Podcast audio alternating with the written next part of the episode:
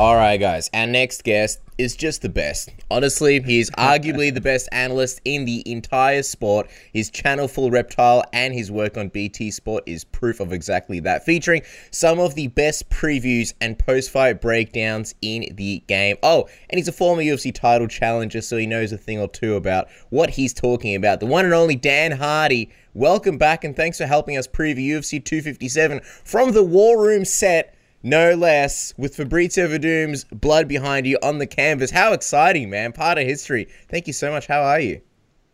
I'm, I'm really good, guys. Yeah, it's, it's always good to be talking to you. We, we always have a good conversation, so I'm looking forward to it. Mm. And if we do need to gene- genetically recreate Fabrizio Werdum in the future, you're the guy that people can come and see for a cheap price. You can get your own Fabrizio Werdum today. Now, before we talk uh, McGregor Poirier 2, Dude, you did such an amazing job on the commentary desk the other day. Um, how did it feel calling the action on network TV as the UFC was an ABC in the States, which is a big deal? People in Australia don't realize it's a massive, massive deal.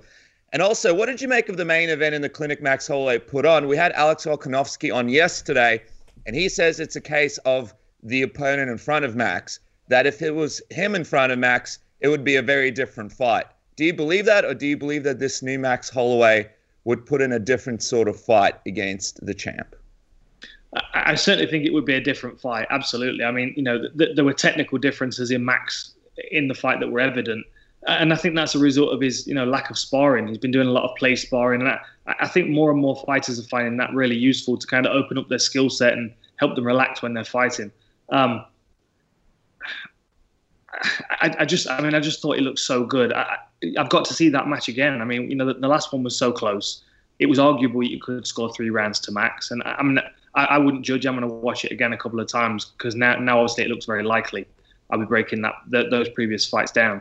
Um, it is a different fight. You know, Volkanovski's always got that takedown threat, and, and there was just no there was no shifting gears from Calvin Kattar. You know, he, he didn't he didn't adjust at all to Max, and that was maybe just because Max got out of the gates early, and that's very uncharacteristic of him.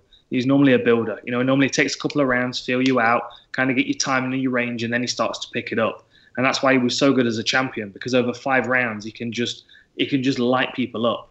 Um, but that that still was a whole new level. I mean, he went, he stepped in the octagon with the, the, the highest striking record. At, you know, 2,100 strikes. The second place is Joanna at, at 1,700. It's it's crazy the pace that he puts on. But to better himself again and to hardly get touched in the process. I mean, he was a bit scratched up, but the, the, the mess of Calvin Kattar's face was was unreal. And, and to and to answer the, the first question, it was just very surreal. I mean, I, am I'm, I'm so in the fi- in the fight in the moment that I kind of don't take into account that that people are listening. I know that's, that sounds kind of strange, but I'm having a conversation with DC and Anik, and and I'm, obviously I'm polishing the edges a little bit of, of the conversation, but you could hear me. I mean, I was told off for screaming too much and not saying something considering we normally have Rogan on the call. Yeah, but uh, it was surreal. Do you do you always stand uh, during fights, or was this just exclusive to Max Holloway and how good his performance was? I feel like that's one of the benefits of this sort of you know COVID world we live in. You've got more room to sort of move around during these uh, calling these fights. Yeah, I, I, do certainly feel much better about it when when there's not a crowd behind me. Absolutely, but uh, it's you know, I, I, try and stay seated for the majority of it because you got to you got to think if we're commentating into the early hours, you know, three o'clock in the morning, fatigue does start to set in. You've been on air for seven or eight hours, and it, you know, it just feels it, it, it can feel exhausting if you if you peak too early. And I've done it a couple of times before. You know, you get halfway through the preliminary card and you've had some amazing finishes. Like John Gooden and I called a, an event that was 13 finishes in a row, and just to keep the energy up for that mm. and to mm. go from one knockout to the next you, you have to kind of learn to pace yourself a little bit, especially when you've got a main event that you know is going to be chaos like that. Um, so yeah, I mean, I try to stay stay seated for, for as much of it as I can, um, but no, not, not I, I, very rarely do stay seated. It's just there's just so much going on, and the, the chair doesn't give me enough movement. I'm limited on range. Yeah, and I, I mean it's funny because you had Max Holloway sort of staring at you guys, uh, slipping punches and yelling things at you. So I really feel like the broadcast desk has become a big part of some of these classic fights, uh, kicking into 2021. Now let's talk about uh, the big main event coming this weekend. Before we do, let's look at Dustin Poirier, Dan, because over the last six years, do you feel like he's plugged up those holes? And sort of made those big improvements. And if we're talking about his improvements, Where do you think his biggest improvements have been?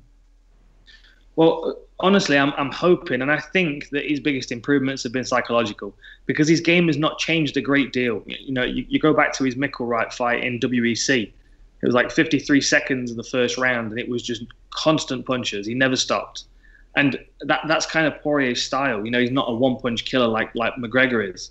So he has to approach the fight differently. He has to lean on the skill sets that he's got, which is aggression and pace and durability. Um, and I will say certainly that uh, Poirier at 155, he, seems to be so, far more durable than than, uh, than he was at 145. It makes sense, you know, an extra 10 pounds. It looks like he's kind of packed some muscle on around his shoulders and neck, and that, that's going to help take some punches. But he seems to, I think it's more of a maturity thing, to be honest. You know, once he gets past those first sort of 90 seconds where he's a bit he's a bit cautious and sometimes he can get stung and hurt. Like you know, Michael Johnson stopped him about you know I don't know how these numbers keep coming to me. Minute 24, I think it was on the clock. Um, wow. It's you know like it, it's there's a consistency in his game that's about 90 seconds, and Conor's going to try and exploit that best he can. And that's that's primarily a psychological attack because you need him to be freezing up in, in the early minute. Um, so that's the big question for me is whether Poirier is going to be able to shut that part of his mind off and not respond to McGregor. Mm. Uh, and then, you know, if he can, then he then he's, he can get the fight further and further into his areas, which is the later rounds and the the scrappy dogfight where he's in your face and you know he's landing more punches than you are. Like that, that's a dangerous Dustin Poirier because he can overwhelm everybody, and and he's got much more of a ferocious pace than the likes of Nate Diaz. I would say he's got a bit more of a pop in his hands as well. So th- there is a possibility that he can wear McGregor out, but the, the first 90 seconds are crucial for him, and he, he cannot be responsive to McGregor's mind games. Wow, what a, what a great way to put it down. We have to also quickly ask you, how the hell did you remember that 24th minute thing? How does this come to you? Do you just like lay at night sometimes and some kind of crazy random fact that no one ever thinks of just comes to mind? Or does it just pop up? Does this something like, do you, because people would be like, oh, maybe Dan Hardy sits there and prepares like these crazy facts, but that's not the case at all, is it? It just comes to you. No, I just I don't know. Things just stick in my mind because it because I notice I noticed something. I'm like, oh, that's around the that around the, the, the 90 second mark. I mean, you know, I might be wrong. You know, I might have said that, and it might be you know like 136, but it, it's somewhere around there. You know, it's it's somewhere around there. Things that stick in my mind, especially if I've repeated it a few times. Uh, my, my, friend was laughing at me today. He said it's kind of like the Queen's Gambit. I'm not sure whether you've seen that, which kind of spaces out and there's loads of mathematics going on on, on, on the ceiling and stuff shape, you know, shifting around. Uh, it, it can be a bit like that sometimes, especially if I've not had much sleep. yeah, oh, yeah, yeah, yeah. Well, we don't function as well as you do on uh, on lack of sleep. But I, I was going to ask you when it comes when it comes to to Dan uh, you mentioned the mind games, and that was like a big part of the story in the first fight. Conor was so much more aggressive with his mental games. I know we got a press conference to get through, so we'll see how that all goes. But if this is a similar build up to, say, the Cerrone fight, where there's a lot of handshaking and complimenting, you know, snake boots and snake jackets, do you think that that kind of plays into, you know, Poirier's hands and makes him feel a little bit more at ease? I, I don't think so, no. I, I just, I think Dustin Poirier doesn't like him and I think that, that that no matter who McGregor shows up as fight week, I don't think I don't think Poirier is going to want to entertain him at all. Um, so whatever McGregor does, his confidence is going to irritate Poirier. That that's the thing that I think he finds most unnerving is the fact that he's just so comfortable in those heated environments where most people start to crumble. Um, and you know, Dustin Poirier is the you know he's he's the he'll grit it out and fight through that area, but McGregor just he just rides it. Um, uh, you know, and, that's you know that's I guess that's the X factor when you're talking about fighters and uh, and mixed martial arts. the, the thing that stands out is how well they, they command that space, that pressure. It's you know Super Bowl every time for a fighter. It's either do or die, and and you know a lot of people don't respond well to that, which is what makes the ones that do so special. Mm. We saw a statement from Dustin Poirier, I believe it was last week, where he mentioned how you know he's looking forward to getting in there against Conor McGregor. And I'm just paraphrasing here, but sort of battling it out early and really going into that war. And um, it kind of raised some red flags for me because I suppose the best way to beat McGregor is to sort of go through those first initial rounds and then sort of turn things on later on when he gets a little bit tired. Do you believe that that's what Dan is really pa- planning on doing, or is this all a part of the sort of, I suppose, build up and games before they actually get into the octagon? Um, you, you're referring to the main event still. The main event, yeah. Dennis for, said uh, Dan, Dustin. but I think you meant Dustin. Dan. Too many Dans in our Um, lives.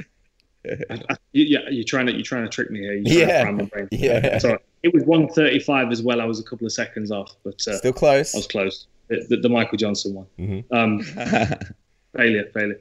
Um, I'm getting well, I'm getting the wrong name of the fighter in the main event. Of this weekend, so you- You'll be fine. nine seconds. I remember those nine seconds. yeah. Um, so uh, the question was about Dustin Poirier and, and about his statement about battling through the the early rounds and, and getting it into deeper waters with McGregor. Yeah, I mean that that might have been a, that might have been more of a of a mental state that he has to be in more than standing in the pocket and trading. You know, I think he I think he's got to put himself in a in a in a mindset that he's going to take a few punches in this fight. He's got to be comfortable with the fact that he's going to get get hit and it's going to be uncomfortable at times. Um, and he's going to have to be cautious, you know, with his defense, especially for the early parts of the fight. Um, so that that might have been more of a more of a statement of his mental game plan than anything because I think the, the safest and smartest thing to do is for him to to like intelligently disengage for you know the, the first couple of rounds and just kind of chip away at McGregor safely as he's coming in. You know, Poirier's got good footwork as long as he doesn't get drawn in. He's got a great jab. Um, he covers distance well as well, moving forward and backwards. And we, we saw in the Jim Miller fight, Erik Koch fight, like he's chopping in with low kicks. You know, especially with two southpaws facing each other. That lead leg is so vulnerable. You've got the fib, uh, the uh, tibial nerve that runs down the outside. As soon as that's a couple of times it has been kicked, we, we lose mobility in that, that lower part of our leg. And McGregor plants all of his weight on that lead leg. So if Poirier can dig a few of those in in that first round as he's moving away, it considerably diminishes McGregor's ability to move forward, to throw his biggest power shots, and to even use his kicks to, to cut the octagon down. Um, but you know, it, it's it's that psychological game. You know, it's, it's can he not get drawn in? Can he not freeze up and leave himself vulnerable? For, you know, right in the in the crosshairs of, of McGregor's left hand. Because the reality is, if that happens, he'll fall just like he did at featherweight. Um, I don't think I don't think weight class is uh, um, is an indicator of power for McGregor. I think that is transferable all the way up. Um, the, the difficulty they had at 170 with, uh, with with Nate Diaz is because you know he's like a floor standing punch bag. Like you you've seen those cheap inflatable punch bags that they've got a weighted bottom and you hit them they just bounce away and then come back. Like because he's got such a long base, like as you hit him, he just kind of rolls away from it, Mm. like trying to beat up a carpet. So you know it's, that that's a very frustrating thing for McGregor because he's a headhunter. Um, he had to diversify his attack a bit more in the last one. Uh, so th- there are certain things that Poirier can do well, but but being able to ride that punch like Nate Diaz instead of freezing up like he did the first time, he's going to be a big part of it, and that is the psychological game. It's interesting that you mentioned the leg kick stand because Bas was on this show, Bas Rutten, and he was actually demonstrating. He sort of stood back and he showed how, with Conor's sideways sort of bladed stance, it very much leaves him open to uh, the leg kicks and in a way that he, he can't really check them, especially if they come, you know, from from behind him. I'm wondering, and we saw Dustin actually employ arguably the most leg kicks that anyone's uh, ever attempted on Conor. But I'm wondering, why do you think no one's had, you know, a ton of success against Conor with the leg kicks? It seems like, I don't want to say the obvious strategy, but it seems like you mentioned one that's kind of right there. And how do you employ something like that against McGregor without, you know, getting countered by some of the, the lethal punches that he has? Well, I, I think again it comes down to stance because most of the people that McGregor's faced have been orthodox fighters, and and it's much more difficult to throw kicks to that lead leg unless you're you're either play, you're either throwing power kicks to the inside lead leg, or you kind of skip him forward and dig in the calf kick, Mm. which leaves you in a very very vulnerable place for that left hand. And you know McGregor's quite happy to use that lead hand to either set it up with a punch or to catch a kick to fire that down the pipe. You know he's very good at, ca- at catching kicks. We saw him uh, you know, land takedowns off uh, Max Holloway in the first round. So, first round, third round. You know, there's like a there's a, there's an inherent risk if you're a, if you're opposite stances throwing low kicks. You have to really consider the setup, which is much much easier to do if you're moving forward. So, you know, if McGregor was moving forward, he's you know he's got a variety of kicks he could throw against a, an orthodox fighter. But if Poirier is circling away and trying to stay away from the left hand, it's going to be very diff- you know it's going to be much easier for him to throw the low kicks than it would be for other people under pressure because they're going to have to try and skip and it, it, it's there's, there's kind of a sticking point there and you leave yourself in the center line it's just it's just very dangerous so I think that's why most people don't because they're, they're aware of that danger whereas Poirier being the same stance. You know, as as the as the rear hand's coming forward, he can lean across the center line and chop into that lead leg, or he can step across to the outside and, and, and cut up the inside of the knee. You know, th- there are two good options there that both dismantle the base of that lead leg, which nullifies the punch anyway, and um, it gets his head off the center line. So even if the even if the left hand does get fired out, um, it's not going to do a great deal to him. And we know that McGregor doesn't need that back foot planted for the, the left hand, but he definitely needs the, the lead foot planted because all of his weight's on it. I mean, the first punch he threw against Cowboy was literally a, like a it was like a, a lunge. It was like a forward lunge left hand. Nearly 100% of his weight was on his lead leg. It's it's the most vulnerable target if you're facing him, and Poirier's got a, an advantage given the fact that he's the same stance. Man, it's such an exciting fight. Obviously, McGregor hasn't spent that much time in the octagon. We saw with Cerrone, is relatively quick. Um, and I guess that is always the biggest criticism that he's gotten as the fight moves on, as you get past the first couple of rounds and you go into those third, fourth, fifth rounds, he has a tendency to sometimes slow down. But apparently, this is the best Conor McGregor that we've seen in a long time. He says he beat the previous versions of himself. Um, what kind of Conor McGregor do you think we'd see if Dustin goes through those initial couple of rounds? And is there a mental side of things that could affect Conor from the perspective of before he was able to put him away so early? But if Dustin can withstand some of that storm and some of those initial rounds, will there be sort of a mental um, thing that Conor has to deal with now that the sort of Dustin has survived and made it all the way through later on in that fight if that does happen this weekend? I suppose that's all dependent on whether he's bluffing about his condition or not, because the truth is only he knows how hard he's been pushing himself, and he he knows how deep his lungs are. So if it does start to get into the deeper rounds and he doesn't have confidence in his conditioning, then we'll start to see him unravel a little bit because he'll, you know, he'll start, we'll start to get that the panic reactions like shooting a double leg on a on a black belt. you know, like the, you, there are certain things that kind of you, you, kind of throw logic to the wayside when you when you're uh, you're fatigued. Start talking so, to Dustin on the cage. Take it easy. This is for yeah. charity. friends. friends. You'd really like me if we watch the, watch the fight together.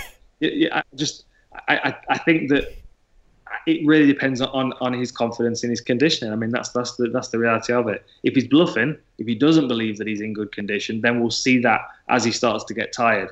Whereas he may look tired at certain points in the fight, but if he's confident in his conditioning, he'll still work through it and he'll work around it because there, there is a difference between between Dustin Poirier and, and Conor McGregor. You know, it, it's the difference between a powerlifter and a, and a marathon runner in you know a closer spectrum, but still still the same kind of spectrum. Like McGregor can fire that left hand with loads and loads of power, but he's only got a certain amount of times he can do it. Like there's a there's a physiological taxation on his body because it takes so much so much muscle fiber contraction to create that much that much energy. Um, Whereas Dustin Poirier, he's the you know he's he's on the spin bike, he's on the air Airdyne, he's bang bang bang bang bang over and over again, and all of his muscles firing because he's not landing with the same kind of power. There's less of a less energy expenditure, which means he can throw more. Um, so you know Conor has to manage his energy regardless of whether he's in good condition. He can still punch himself out just because that's his that's his physiological makeup. Um, I certainly think he's going to be in excellent condition, though. I don't see any reason why he wouldn't be. Um, I was discussing it with my old conditioning coach earlier, Ollie, Ollie Richardson. Uh, he was saying, I mean, you know, what does he have to do? He wakes up, he's got a calorie controlled breakfast, he goes to train, everything's taken care of for him. He, he gets his post fight, uh, post training shake, fully balanced electrolytes and everything. I mean, you know, he's, he's basically a, he's basically a NASCAR. They, they're finally hmm. tuning him, and he's just he's just able to be a student. I mean, it takes so many things off the, off the table. The fact that he's got uh, got the finances to do it. I expect the best version of him. 100% and he, he looks extremely jacked in his instagram posts i also wanted to ask you uh, with dustin you know you talk about dustin wearing out conor mcgregor and there's kind of this notion that well maybe dustin should just go for the ground, try and get Conor McGregor down there, wear him out there. And, you know, if we're looking just purely at numbers and stats, which don't tell the whole story, you know, Conor's losses have come via, uh, you know, submission. But do you think that Dustin kind of has the, the, the wrestling savviness to get in on Conor, who is so good at distance management and Dustin's takedowns, they sort of come from the pressure, which is going to be the, the hardest part in a way for, for Dustin. What do you think about this notion that, well, you know, Dustin should just take it to the ground? Uh, I don't. I, I, don't think it's that easy for him. Mm. No, the, the the takedown offense that McGregor displayed against Khabib was impressive. You know, even though he was grounded, he, he did. He did I mean, that first scramble was about 45 seconds long. Most people don't stay standing that long against Khabib if he decides they're going down. Um, I, I, think McGregor's takedown offense and grappling is going to be on par um, to be able to keep this fight standing. And then that's when that's when there's a psychological impact on Poirier because if he feels like his best route to victory is a takedown, then that doesn't happen. That means he doesn't have a choice but to stand with McGregor. Whereas it's kind of an ace in the back pocket, even if in actuality it wouldn't work. If he thinks, well, you know, if he keeps pressuring Mac and always take him down, that facing the reality of not being able to in the first round might be a scary thing for him because he might not be able to do it. And then he has to face McGregor in the feet on the feet, and that's just going to make him more tense. I don't think it'd be a very good use of energy, to be honest. I, I think he'd be he'd be far better uh, playing the long game and, and chipping away at McGregor. You know, there's there's no there's no reason why he needs to rush in there. There's there's a reason why we have fights over five rounds. You know, when we're getting close to championships, is because it, it changes the dynamic of the fight. Like over three rounds, we can get an unclear winner. You know, you think back to the Dustin Poirier Dan Hooker fight. That was a three round fight. If we call that on the scorecards at three rounds, Hooker's probably two rounds up. Mm. But but what, what we realised after the, the, the fourth and fifth round is that Hooker's not quite ready for championship fights yet. You know, he's tough and he's durable, but he doesn't have that that perhaps maturity to to adapt over five rounds. Because you know the thing is the thing is, and it's and I'm not in any way criticizing him because he's an excellent fighter, and I think I think Chandler's going to have to te- going to test his mentality and his maturity in this fight because I know, I know we're kind of jumping around the card a bit That's here. Right. Forgive me. Um, the thing, the thing I've, I've, noticed with Dan Hooker is he's excellent until he gets drawn into the fight a little bit like Poirier, a little bit like uh, Felder, which is why they were such fun fights to watch. Because you know, you, you, at the end of the first round, it looks like the end of the third, and it's a bloodbath, and they're both sweating and gasping for air. Like Poirier had his hands on his knees at the end of the second round. You know, it, it was it was a wild fight, a wild pace but he started off really well. Jabs, low kicks, moving around, picking him off, and he's got the range and the height to be able to, to you know to do that to Poirier. But he gets too excited and he gets drawn in, uh, and you know that's that that's the the difference in mentality of when you know you've got to fight over five rounds. That I always say this to, to, to young fighters if I'm chatting to them, like you can't war in the first round. That's never ever game plan A. War, I mean, use the W. War should be game plan W like you should have hmm. options mm. all the way through, and you should exhaust all those options all the way to war. Like, war, like war's the final solution always, because you know, as Max Holloway kept saying on the broadcast, and I didn't realize what he was talking about until later. Protect your chickens. you know, we, you know, we've got to be smart about this. Like Max Holloway not sparring heavily in training in training camp has really showed in his in his fights. You, you, I would argue that same with same thing with Conor McGregor. He's made a career on being efficient and playful, which is probably what he's learned against Artem Lobov because they're good friends and they've got playful sparring sessions and no one's trying to kill each other. So, like, having the ability to try new things all the way through the fight and to ah this is this route of attack's not working. Let me try and circle in this way and work this body kick or you know such and such. Like they're all the options that you should have. And for me fight iq is basically that array of options. If you've got low fight iq you've maybe got a and b and A might be moving jab and B's war, and that's not enough. mm-hmm. You know, not at a high level. You, have got to level up when it gets to championship fights. So stretching it over five round, it really shows who's got the minerals over over the distance, and you know who's got the maturity maturity to hold a belt. One hundred percent. I like uh, war being the final the final option. That's uh, fight advice and also life advice. Um, I want to ask you one more thing about this fight, and then I do want to get your thoughts on uh, Dan Hooker and Michael Chandler, Dan, and then get out of your hair. But um, obviously, Khabib is very much a part of this storyline heading into this fight. You know, there was the meeting with Dana White, which I don't know. Some people took something from it. Some people think it was a complete non-story, and I'm, I'm curious what you think about that. But also, Khabib's presence on the island. I wonder, from a mental side of things, do you think that has anything, uh, any kind of effect on Conor McGregor? The fact that Khabib now says that he's going to be watching these fights, the fact that he he, I don't know if he's still on the island, but even the fact that he was sort of around, given the the bitter and intense rivalry that they had and how much of Conor's life it took up, do you think it, it, it plays any factor even in the lead up to this fight? I, I don't think so, to be honest. I don't. I don't know whether I don't know whether McGregor will be will be really considering the fact that Khabib's there. You know, his name will come up in, in interviews and stuff, but McGregor's very linear in his thinking. I think he I think he knows what he wants to achieve, and that's that's evident in what he's what he's already accomplished. Um, I think he's focused on on Poirier, and I think I think he's not necessarily looking past Poirier, but he knows that Khabib's there as a, as a viable option. You know, if he performs, but he, always knew that there was that provision there for for Khabib. Like if McGregor squeaks out a decision over Poirier, why would why would Khabib come back to train? Like he's he's 29 and 0.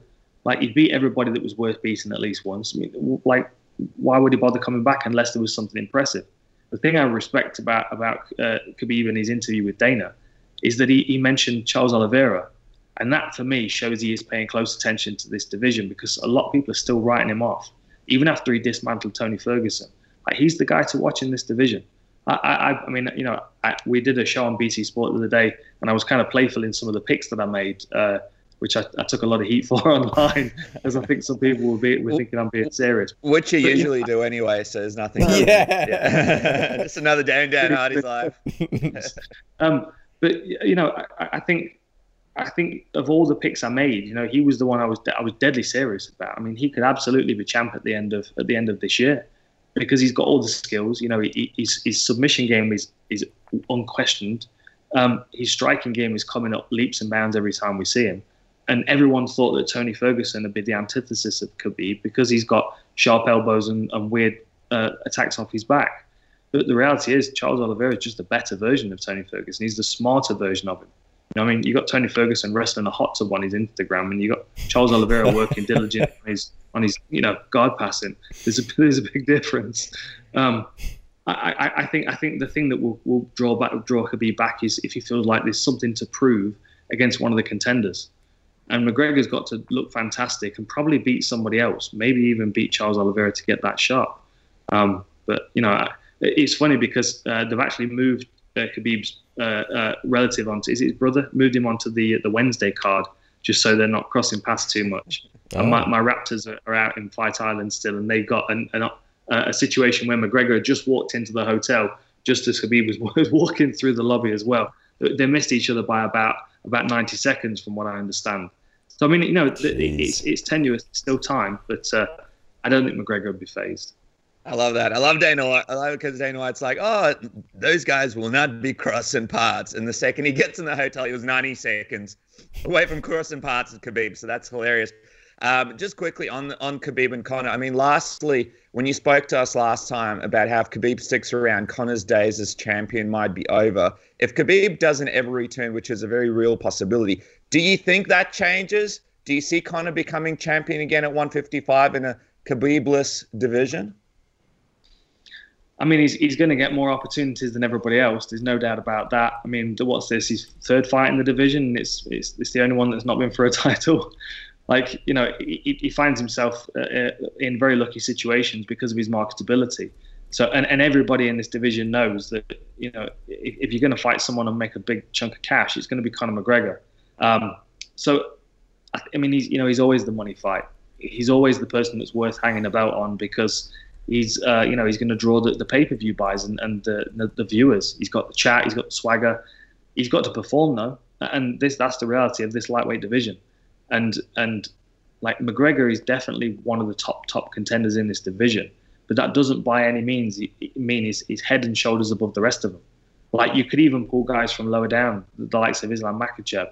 You know, you give that guy another 12 months and, and a couple more wins, and his confidence is really going to come in. And you know, like he's not in the shadow of the big tree anymore. You know, like Khabib's not at the top of the division, holding him back. There's nothing to stop him taking the sprint at that belt. So like there are lots of guys that could cause uh, cause McGregor problems. Just because he, he might be able to win the belt, it doesn't mean he's not going to have to work hard for it.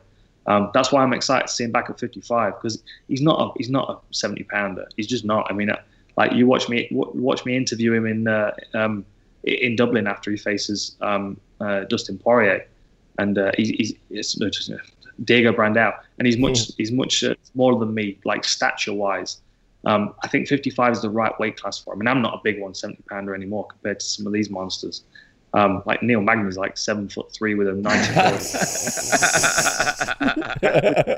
He's actually the Undertaker. People don't realize.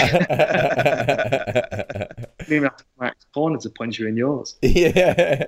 That's right. As if this weekend doesn't have enough fun fights as it is. And by the way, I want to chat to you in a second about uh, Dan Hooker and Michael Chandler. Uh, the only thing that makes this better and this weekend better is making a few bones of putting down some bets on your favorite fights, watching juicy, juicy knockouts and highlight reel KOs and fun fights, and then making a few bucks off it. There's only one place you should go for that feeling, and that is mybookie.ag. Isn't that right, Dennis?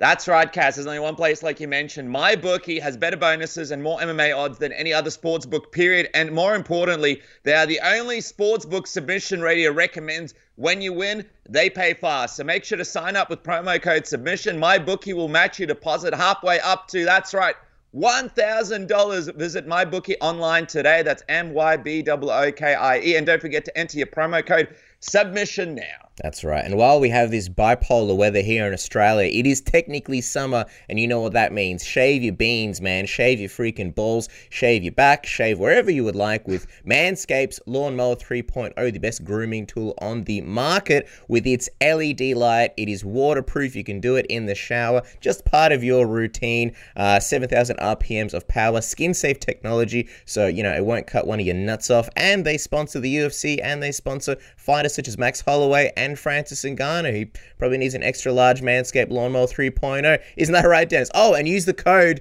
submission for your 20% off discount. Yeah, man. Listen, people would remember my Tom Hanks castaway beard. Well, Manscaped were the people to go to. They were able to help me uh, get rid of this bad boy. I used, of course, the Manscaped Lawnmower 3.0 to shave it down and get rid of it. Go to manscaped.com, use that code word submission, 20% off and free shipping today. By the way, if you're ever struggling to watch fights on certain channels, uh, maybe you didn't get the fights in your country, maybe they're blacked out for whatever reason, maybe you're in Australia and you can't watch Bellator. People are always asking us, how do we watch Bellator? Or especially this weekend when you want to watch the fights. Uh, it is as simple as using PureVPN, uh, the best VPN in the world, to change your region and make your computer think you are in a different part of the world where you can watch the fights. You you can watch things like ESPN or BT Sport or Globo or any sporting channel in the world. The same goes for movies. You can be on your Netflix, log into your account, and then watch it from a different region. Uh, and they are giving away a great deal at the moment where it's just 99 cents for a seven day trial. You can see if you like it, or 47% off for one year. Actually, that includes 47% off for one year. Or if you go for two years and you do like it, it is 70% off. And if you use the code submission, you get an additional 10% off. Isn't that right, Dennis? That's right, man. Listen, uh, sometimes you buy the pay per view, but you want to check out one of your favorite fighters in the prelims, but the prelims aren't available in your country. So you got to wait till after the event, check the prelims out later. So get that Pure VPN going uh, so you can check it out through your Fight Pass or uh, through a channel in, in, your local country that you can't have access to because you're traveling, PureVPN is the place to go. That's http forward slash link dot purevpn.com forward slash submission. Use the code word submission now. Now, Dan, it's it's funny how you mentioned war is sort of never the first option. Uh, this could very well be the the reality in the first round with uh, Michael Chandler being very very explosive and very very aggressive in that first round. Um, how do you see how do you see Dan handling that? You know, with his with his reach, with his stiff jab, and sort of looking to, I guess, slow things down. He told us that he's looking to sort of wear that early storm, and then Dan feels like from then on afterwards it'll be kind of easier for him to control the fight. Yeah, you know, I mean that, that might be the smart thing to do. There's going to be a lot of nervous energy in Chandler. You know, he's been building up this UFC debut in his own head. You can guarantee it. Um, of all the fights he's had, you know, earlier in his career, there's, there's always been a goal to get to the top. And know, no disrespect to, to Bellator and, and their champions, but if you could be a champion at Bellator, but you have to be the best in the UFC to hold a belt, and that's just the that's just the reality of it. I'm afraid, and like Chandler knows that, which is why he's still climbing up the tree to, towards the, the UFC title. So there's going to be anxiety attached to that. Dan Hooker's a you know a, a young veteran in this division. He's been around the, the you know he's been around. He's fought some hard nosed fights, um, and he's going to be comfortable in there, and he's going to feel like he's welcoming Chandler in into a place that he's not not familiar. Um, there's definitely you know certain things he needs to watch out for in the first round. I mean, the explosiveness of Chandler crosses over to his striking as well as his takedowns. I also think he brings a new dynamic to wrestling in this division. We, we don't have many big power double wrestlers at lightweight. Most of them are chain wrestlers. most of them will take you down against the fence and keep mauling you. And you know, it's a different style of wrestling. And I would say that Dan Hooker's take down the fence against the fence is much better than out in the open. Out in the open, he's there to be hit and taken down. So, like strategically, he's got to think about where he is in, in the octagon. If I was him, I'd be skirting the, the, the edge and forcing Chandler to shoot me into the fence. So I can at least use that as part of my takedown offense. Um, but you know, th- this might be different to the Poirier fight. It might not be about winning the first two. I mean, this is a three-round fight as well. I mean, I, I could talk forever. There's so much to think about with these. Mm. Um, it's a three-round fight. You know, he only needs to win two instead of instead of three, like like he would over five. So I would say, even if he does have a rough first round, he might be able to pace himself and then take the second and third off Chandler. But he's still gonna have to work hard because it's it's three rounds and Chandler's you know supremely conditioned. It's a it's a good fight. It's a tough fight for Chandler because it's his debut. It's a tough fight for Dan Hooker because stylistically he gets drawn into positions where he could be exploited by Chandler's explosivity. Um, but you know, th- there's no doubt that knee up the center, good footwork, and, and and you know a good jab, as you said, would do him a, a real good uh, a real good service in the first round. Yeah, that knee up the center, man, the way he times it is unbelievable. And he mentioned to us as well that a lot of things he's unhappy about with that Dustin Poirier fight, and also no crowd and not con- kind of being on for it was a factor for him as well. So I wonder how it's going to affect the Dan Hooker that we see in the biggest spot in his career. I mean, let's be honest, the co-main event under Conor McGregor. What do you think is at stake here for Chandler and uh, Hooker as far as the division goes, Dan? Because you've got these guys right under, you know, Conor. It's not really clear who's fighting for the title next. And even before this fight goes down, there's going to be this press conference. And uh, a lot of people may not realize this about Dan Hooker, but he's. And I remember back in the day when me and Casper used to even do the events in New Zealand before anyone really knew who Dan was and he was still starting out. Everyone would always say, This guy is kind of like the New Zealand Conor McGregor. Like he's sharp, he's witty, he's always got something great to say, and he's always his timing is impeccable. So just being on that press conference with those guys and then putting on a big performance for a guy like Dan or even Chandler getting a big win what do you think that means for him? I mean, you know, as you said, it's it's a marquee event. It's a big opportunity to really shine. Um, you know, myself and the guys at BT, well, Nick Peet primarily has, has created this uh, this uh, unofficial official lightweight tournament, uh, and that's one of the what's one of the four brackets. Oliveira has already progressed, and we've got two two of the bracket this weekend, and then potentially we've got Diaz going in there against um, against Gaethje as well, which might be an exciting one. So you know, there's, there's lots going on in this division, but I definitely feel like this is one of the four fights that that is in contention for the belt or for a number one contender fight. You know, Chandler was the reserve for, for the the Khabib Gaethje fight, so that tells you what the UFC consider um, his his uh, limitation. I mean, you know, they consider him championship material. Um, Dan Hooker has got the opportunity to prove himself as, as championship material because if he beats Chandler, then you know he, he puts himself ahead of him in the conversation and puts himself in another very interesting fight. He doesn't lose a great deal of ground because he's still young in his career, and you know these top few guys can play out, and and Hooker can come through in the next 18, 18 to 24 months. There's still plenty of time for him. Um, and for Chandler, I don't think he loses too much either. There's always the octagon jitters and first time around in the UFC, etc. You know, I mean, you know, Gaethje had a blistering start and a, and a rough, a rough finish to his first first fight in the UFC. You know, it doesn't always work out. Um, but it's you know it, it's it, it is what it is. You know you, you just got to kind of learn on the job. And we've seen Chandler go through wars. We've seen him battle against UFC veterans and former champions. You know Eddie Alvarez and Ben Henderson are a great test of where his skill sets at. Um, so I, I, expect big things from him. You know he's definitely top ten in the world. We just need to find out whereabouts in the top ten, and that's where it gets interesting. Mm, and a tough test against Dan Hooker. Just quickly, Dan, as we wrap up, what would you like to see? Let's say everything goes to plan and Conor McGregor does beat Dustin Poirier this weekend. So many question marks about what's next for him. What would you? What would excite you the most in terms of what's next for Conor McGregor if he does beat Dustin again? Um, I mean, you know, if, if this Nate Diaz Gaethje fight comes together, I think that'd be a really interesting one. Um, I, I, think uh, I think Charles Oliveira is a tough test for anybody. I just don't know if that's you know, if I think about the UFC as a promotion, I don't I don't see that as being a really sellable fight right now. Mm. Um, so so that's going to hold Charles Oliveira back. That's going to probably force him to to get another victory over you know maybe a Gaethje or a um, you know a, a, Diaz or whoever's in front of him. Um, maybe even a Chandler would be an interesting fight. Maybe he gets the winner of this weekend. Mm. Um, I, I, don't know to be honest. I mean, McGregor's the one with the star power, but you've also got to consider the the B side to the fight has got to be someone that's going to stir interest in McGregor and in the fans. Um, uh, that's why I think you know Nate Diaz is probably getting weighed in to, to move back down to, uh, to, to the division. I don't mean weighed in for 155 either. Although there might be some ones and fives in it. would it be a uh, shame if would it be a shame if he went to boxing after being having a successful return for you, or is that something you'd be excited yeah, to see? I think it would. I think it would. I'm not really got any interest in, in watching him fight Pacquiao. I mean, I'm not really. I'm not. Yeah, I just there's just no consistency in it. I want to see him. I want to see him in the bet in the pool of the best MMA fighters in the world.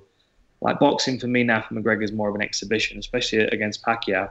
It'd be fun, you know. It'd be, it'd be interesting to watch, but you know, that's, that's kind of off-season stuff. mm. Like he's back in season now. We need him in the octagon, so I, I want him to stick around, and I would like to see him face. You know, I mean, there's always there's always the Nate Diaz trilogy. 155 makes even more sense because that's natural weight class for both of them. Um, Charles Oliveira is the man. He's the one you got to watch out for. He's going to strangle the life out of everybody in this division. And and he, you know he, he might be he might be tailor made for McGregor because he does kind of stand square and tall. But for everybody else in the division, I, I think he's a real problem. Um, he's definitely one of the top two in my eyes for sure. That's right. Look out for Charlie Olives. Uh, another epic chat in the books, Dan. Follow the man on Twitter and Instagram at Dan Hardy MMA. I love I love the hot takes, the unfiltered hot takes, especially the stuff you do on BT Sport, which is amazing, and the stuff yeah. you guys uh, chat about on Open Mat, which seems to get you in trouble every time. But uh, we love it. We love it. We love we love seeing on Twitter the aftermath afterwards. But we appreciate the the honesty in your opinions, and I think everything you say makes sense. You've also got the War Room, the best breakdowns in the game. There's Listen with Marc Goddard, uh, and of course his book Full Reptile. Always appreciate, oh, and the channel, Full Reptile, of course, with the Raptors. Um, always appreciate your time, Dan. Thank you so much. Thanks, guys. Always good talking to you.